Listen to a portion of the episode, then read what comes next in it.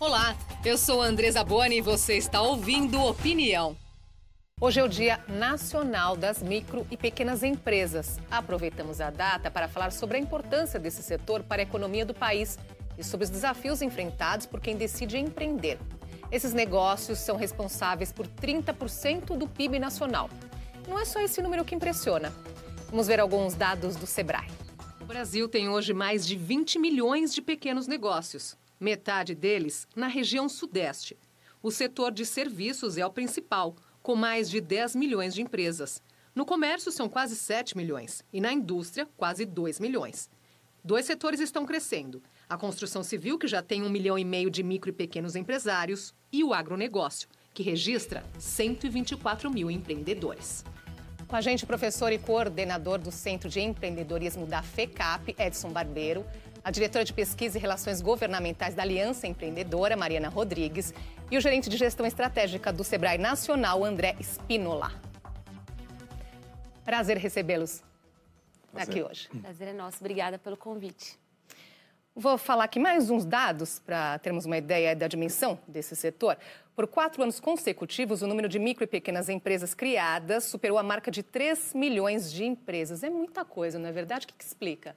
Um resultado como esse, Mariana? Bom, a gente está vindo de um período de muitas mudanças, né? Acho que a economia, o Brasil passou aí por inúmeras é, questões com pandemia, o cenário econômico mudando, as pessoas começaram a buscar diferentes formas de gerar sua renda, de crescer, de ter sua, sua satisfação profissional. Eu acho que tem uma série de questões de cenário econômico mesmo, mas também das, das questões que foram sendo trabalhadas para que o empreendedorismo fosse mais facilitado por aqui. É, tem-se um empreendedorismo que começa porque a pessoa foi levada para aquilo, mas também tem se buscado melhorar né, o cenário para esse empreendedor crescer com as leis, com, com as, algumas facilidades. Então, acho que estamos mais de olho na temática também. Acho que é importante esse ponto que a Mariana colocou, que é, é a importância de diferenciar, não é aquele que se planeja para empreender da pessoa que buscou isso por falta de, de emprego, não é, professor? Acho que há muitos motivos que levam ao crescimento, que você mostrou dos números. Eu acho que há uma parte que é devida a um, digamos, um movimento mais amplo, um movimento cultural, inclusive que não é somente do Brasil, que se refere à relevância que a sociedade passou a dar ao empreendedorismo como um todo, às pessoas empreendedoras. Também esse movimento econômico dos serviços, né? Isso que a gente tem uma economia muito mais de serviços, o que significa barreiras de entrada menores do que as indústrias.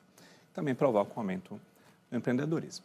E o mundo da tecnologia, né? A tecnologia cada vez mais permite, eh, digamos assim, que um pequeno empreendedor possa desenvolver o software, possa ter acesso à a, a, a chamada computação na nuvem.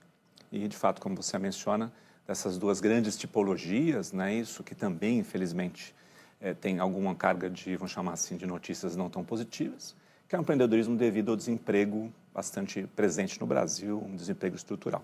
E, André, você pode definir para nós o conceito, quando falamos micro e pequenas empresas, do que estamos falando? No Brasil, complementando um pouco aí o que os colegas de falaram, a gente tem um arcabouço legal que é muito amistoso para a pequena empresa. Muitos desses 3 milhões de empresas que abrem todo ano no Brasil, nos últimos anos, é por força de uma legislação que criou MEI, microempreendedor individual, que está dentro da Lei Geral da Pequena Empresa, que traz esse conceito do que é ser micro e pequena empresa. Então, em linhas bem gerais, a gente tem um conceito que tem a ver com o faturamento bruto das empresas. Até 480 mil reais por ano de faturamento é uma microempresa.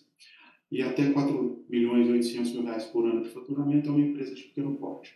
E antes disso vem o MEI, que é aquele que fatura até 81 mil reais por ano, que é, uma, um, é um formato para propiciar um empreendedorismo de entrada rápido, é, sem burocracia para abrir, sabe, uma empresa online, sem custo, é, na hora, tomando um pequeno cuidado ali com as posturas do município onde você está, você tem uma empresa aberta, um CNPJ, e consegue fazer o uso disso, consegue mostrar mais solidez e tal. Então, esse é o conceito, né? resumindo muito, esse é o conceito do que é microempresa, pequena empresa e meio você falou um pouquinho, Marina, eu queria que você estendesse um pouquinho mais nessa questão da motivação que leva uma pessoa. Seis em cada dez brasileiros sonham em empreender. São muitos os motivos que levam para isso, né? Acho que uma questão delas é, é ver uma saída, uma outra forma de dar vazão ali para uma nova ideia, Então, acho que uma das motivações está no próprio desejo de tirar do papel uma ideia, de crescer ali, mas também de gerar sua renda de uma outra forma, né? Porque a gente está numa num cenário aí de empreendedorismo que às vezes acontece muito por necessidade. Então, mas isso não quer dizer que o empreendedor não vá conseguir, porque começou por necessidade, crescer ou fazer com que aquilo vire a sua principal fonte de renda, né? Outro dado interessante é que mais de 50% das pessoas na favela sonham em ter seu próprio negócio. Isso é um dado da Data Favela, que mostra que as pessoas querem sim estar tá mostrando a sua potência, é, mostrando novas formas de trabalhar. Eu acho que vem um pouco disso também. A movimentação aí na economia está clara aí pelos números, não é? Então, nós já falamos aqui, 30% do PIB, né? As empresas são responsáveis, micro e pequenas empresas, 99% são pequenos negócios. Fora esse papel aí dessa movimentação econômica, há um papel social também, professor.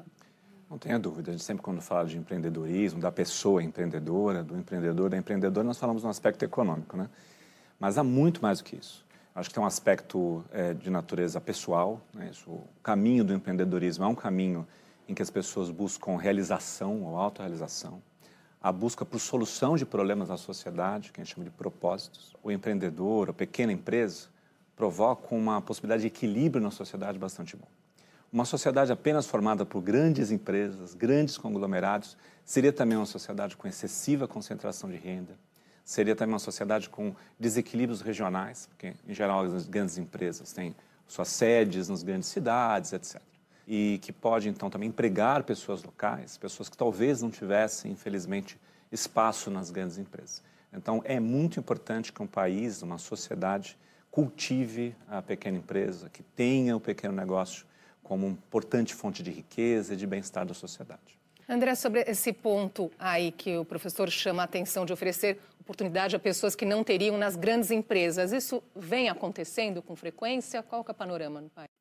Brasil é um país que tem uma cultura empreendedora já enraizada. 93 milhões de brasileiros estão envolvidos com empreendedorismo. 42 milhões têm uma empresa hoje ou estão em processo de abrir uma empresa, amadurecendo uma ideia e tomando providências e 51 milhões pretendem tomar alguma providência para abrir alguma empresa no futuro próximo.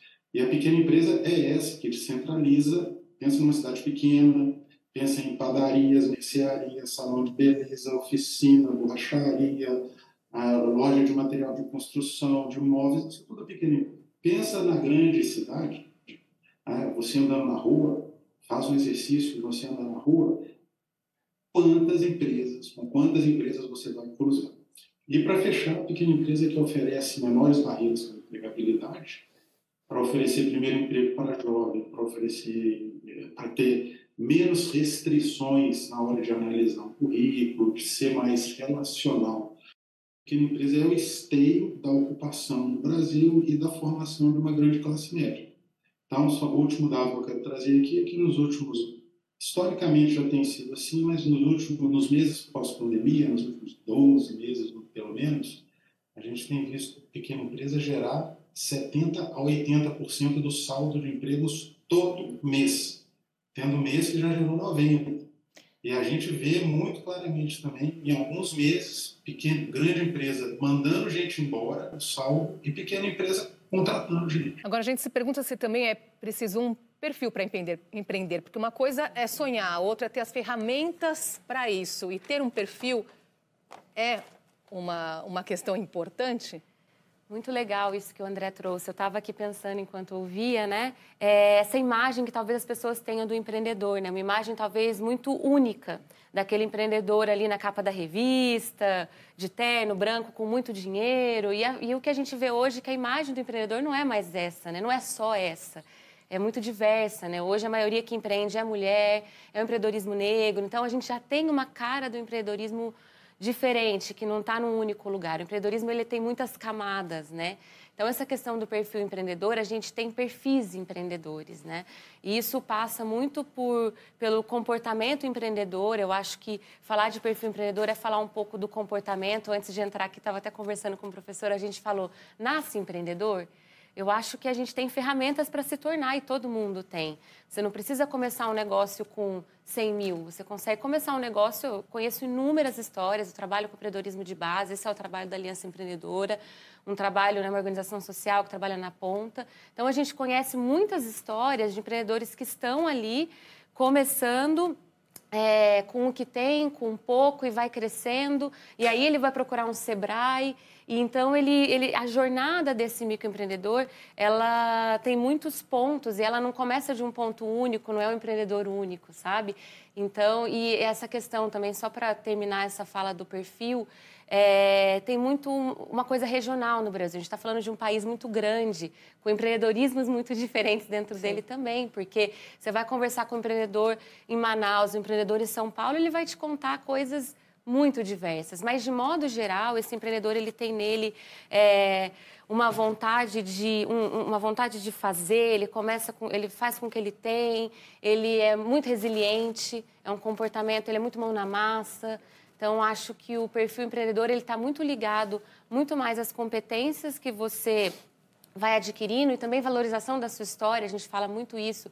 Empreenda com o que você sabe, valorize o que, a, o que você traz, a sua, quem você conhece, qual a sua rede. Né? O empreendedor hoje, para ele conseguir crescer, ele, ele se, se, se busca ali, ele tem que se ligar numa rede ali, tem que estar tá conectado. A gente está falando de um mundo que é tão conectado. O empreendedor é uma figura que tem que estar tá presente ali, é, em feiras, em, se conectando com outros empreendedores. Então, acho que é por aí.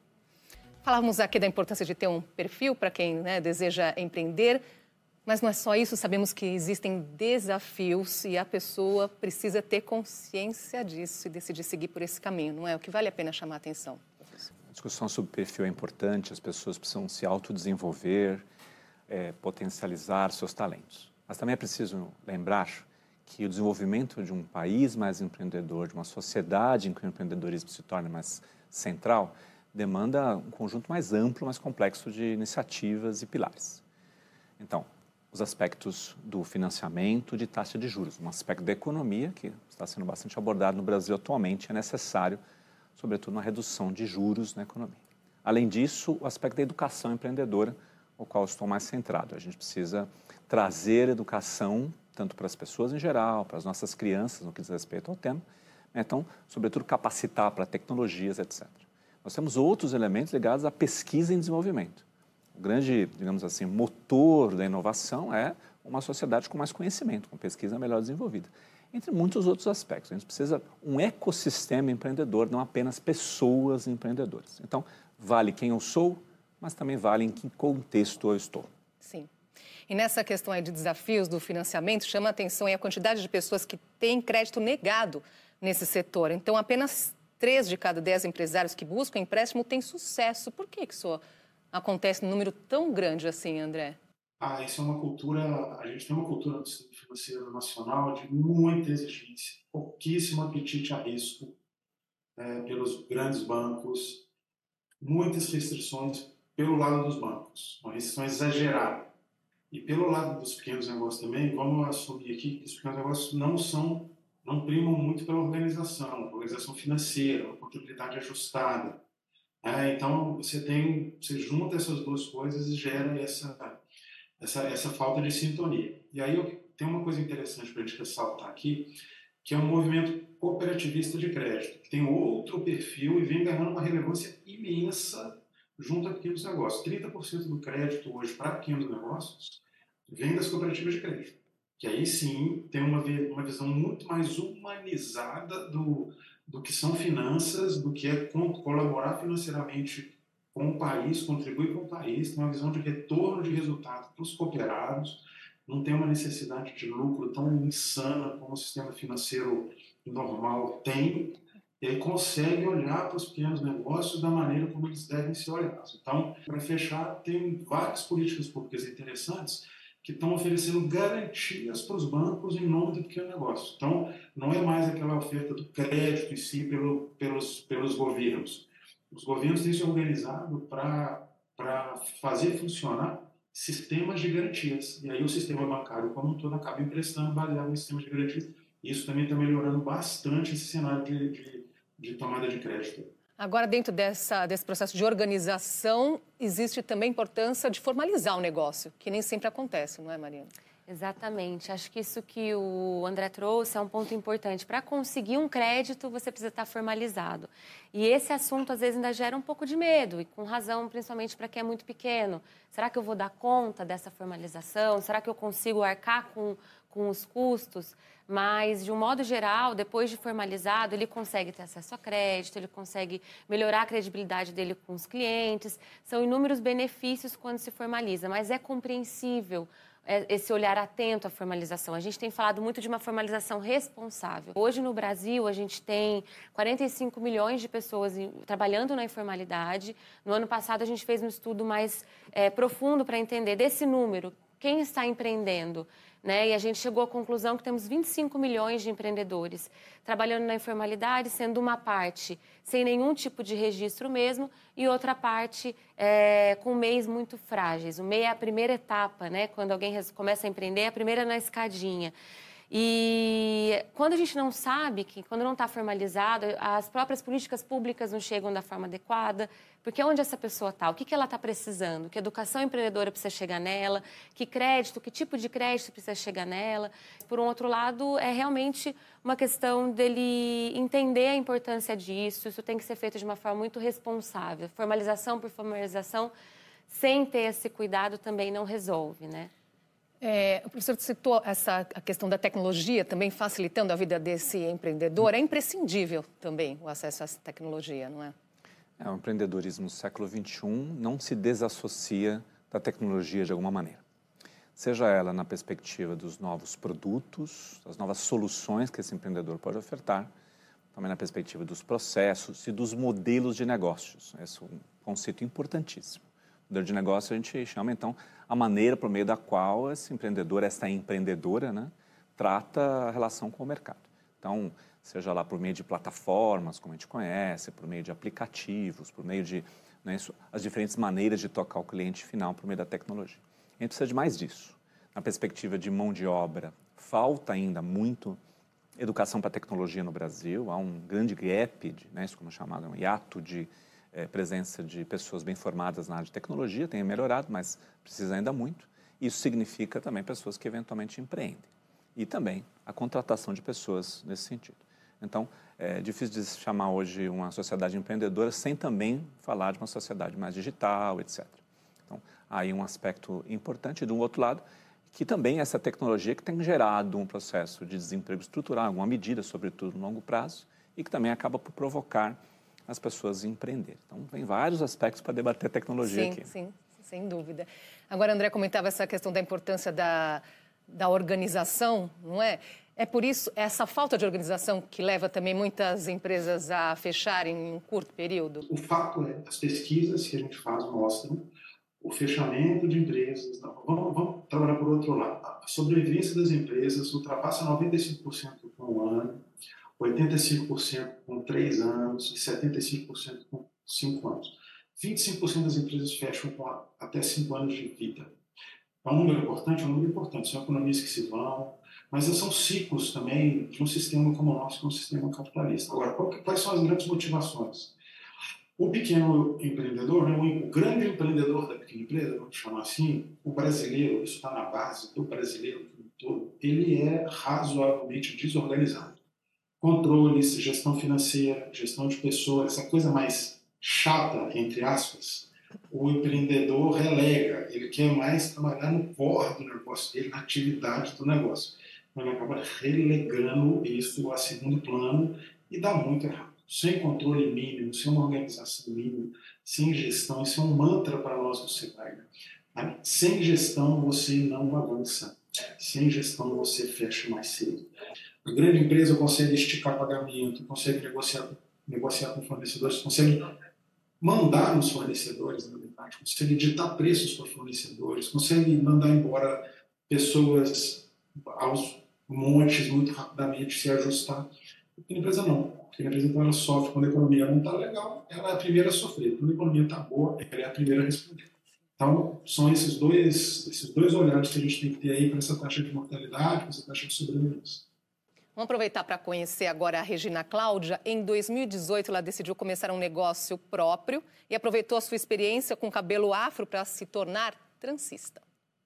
Eu exteriorizo as minhas habilidades, eu falo deste símbolo de resistência que são as tranças, com a oportunidade de um trabalho com resultados financeiros e, em contrapartida, levando o embelezamento, trabalhando a autoestima. As principais dificuldades é ainda não ter o espaço próprio, é falar do tempo necessário para confeccionar esse penteado, a duração, manutenção, é o valor do serviço, desmistificar o uso das tranças são uma das principais dificuldades. Os pontos positivos é justamente fazer o que eu amo, é falar sobre seu legado e obter um sorriso do cliente após o término de um trabalho. É bem para ilustrar o exemplo, né? Como você comentou, Marina, de aproveitar algo que a pessoa já conhece, domina, como um primeiro passo para empreender. Exatamente. Acho importante, né, que, que veio o vídeo de uma mulher. Acho que uma coisa legal é a gente olhar também para o empreendedorismo dentro das suas várias nuances e perfis, inclusive falando sobre isso. Temos desafios e barreiras para quando é uma mulher, para quando é uma pessoa negra, então, é, com algum tipo de algum PCD. Então, existe hoje uma rede muito forte para conseguir trazer quem trata desses assuntos para perto do empreendedor. O professor comentou aqui sobre o ecossistema, e eu acho muito importante que a minha palavra final traga um pouco do fortalecimento desse ecossistema.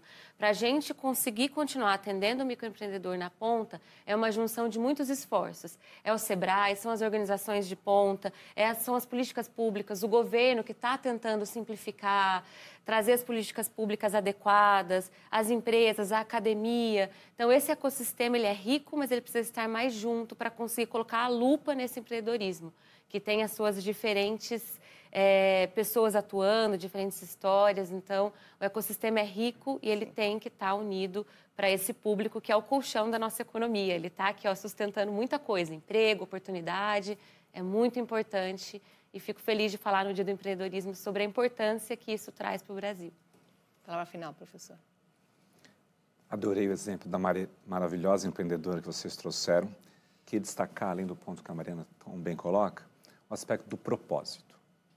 Sempre que falamos de empreendedorismo, há um elemento de econômico aqui, né? Vamos buscar dinheiro, vamos buscar lucros, que não há nada demais.